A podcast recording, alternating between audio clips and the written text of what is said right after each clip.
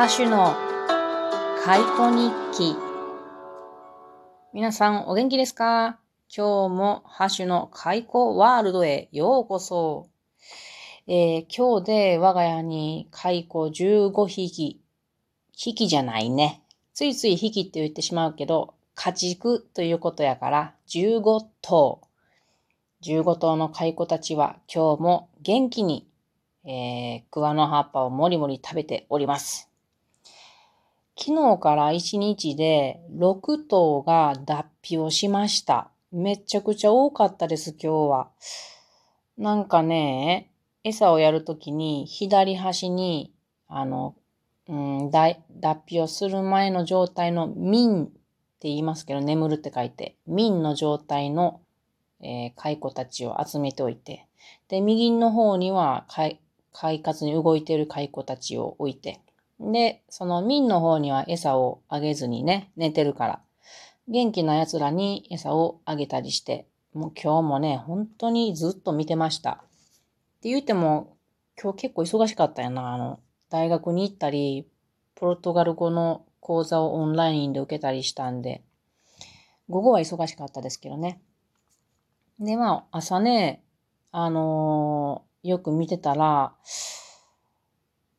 たまたまね、あの、脱皮するやつが、この頭の皮を脱げるとこを見れてね、すごく面白かったですね。そいつの場合は、先に体を全部脱皮抜いて、脱いでて、最後の最後までね、顔が、あの、乗っかってたの。あの、頭の上に。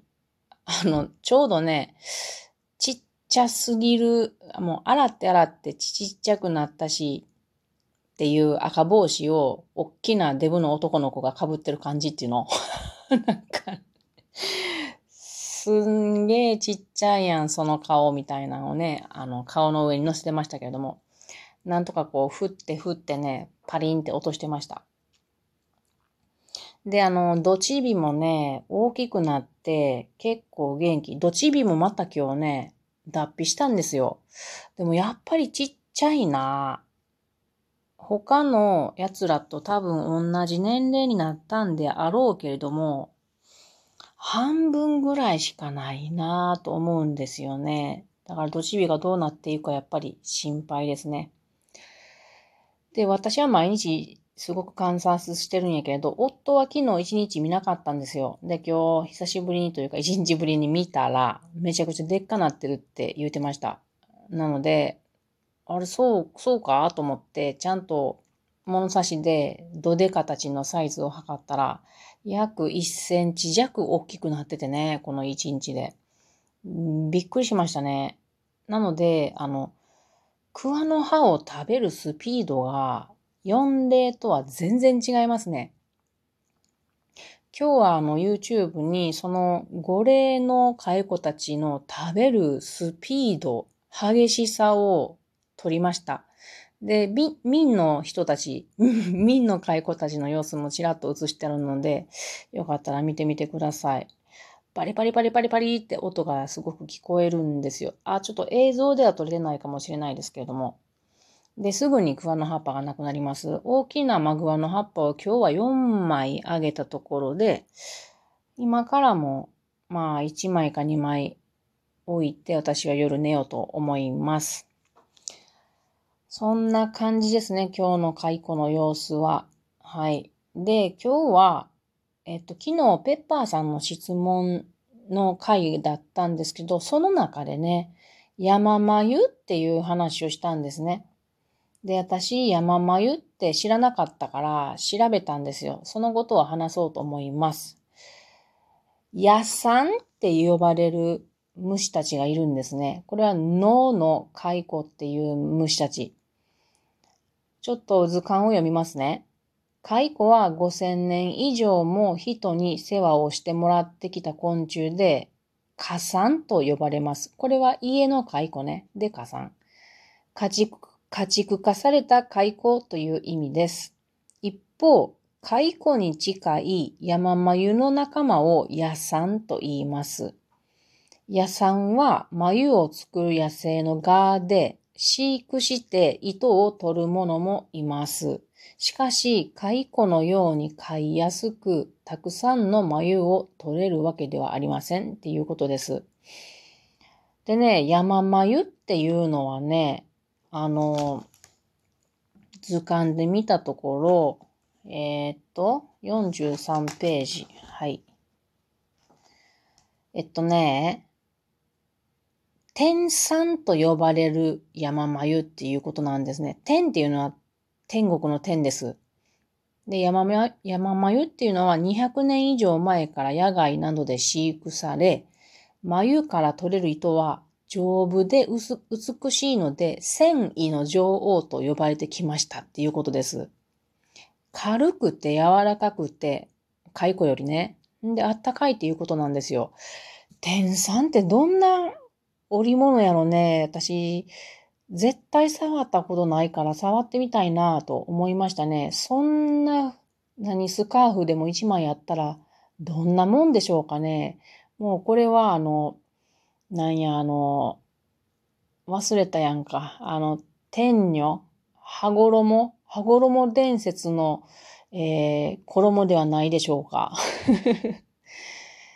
この山眉っていうのは、クヌギやコナラとかカシの葉を食べるそうです。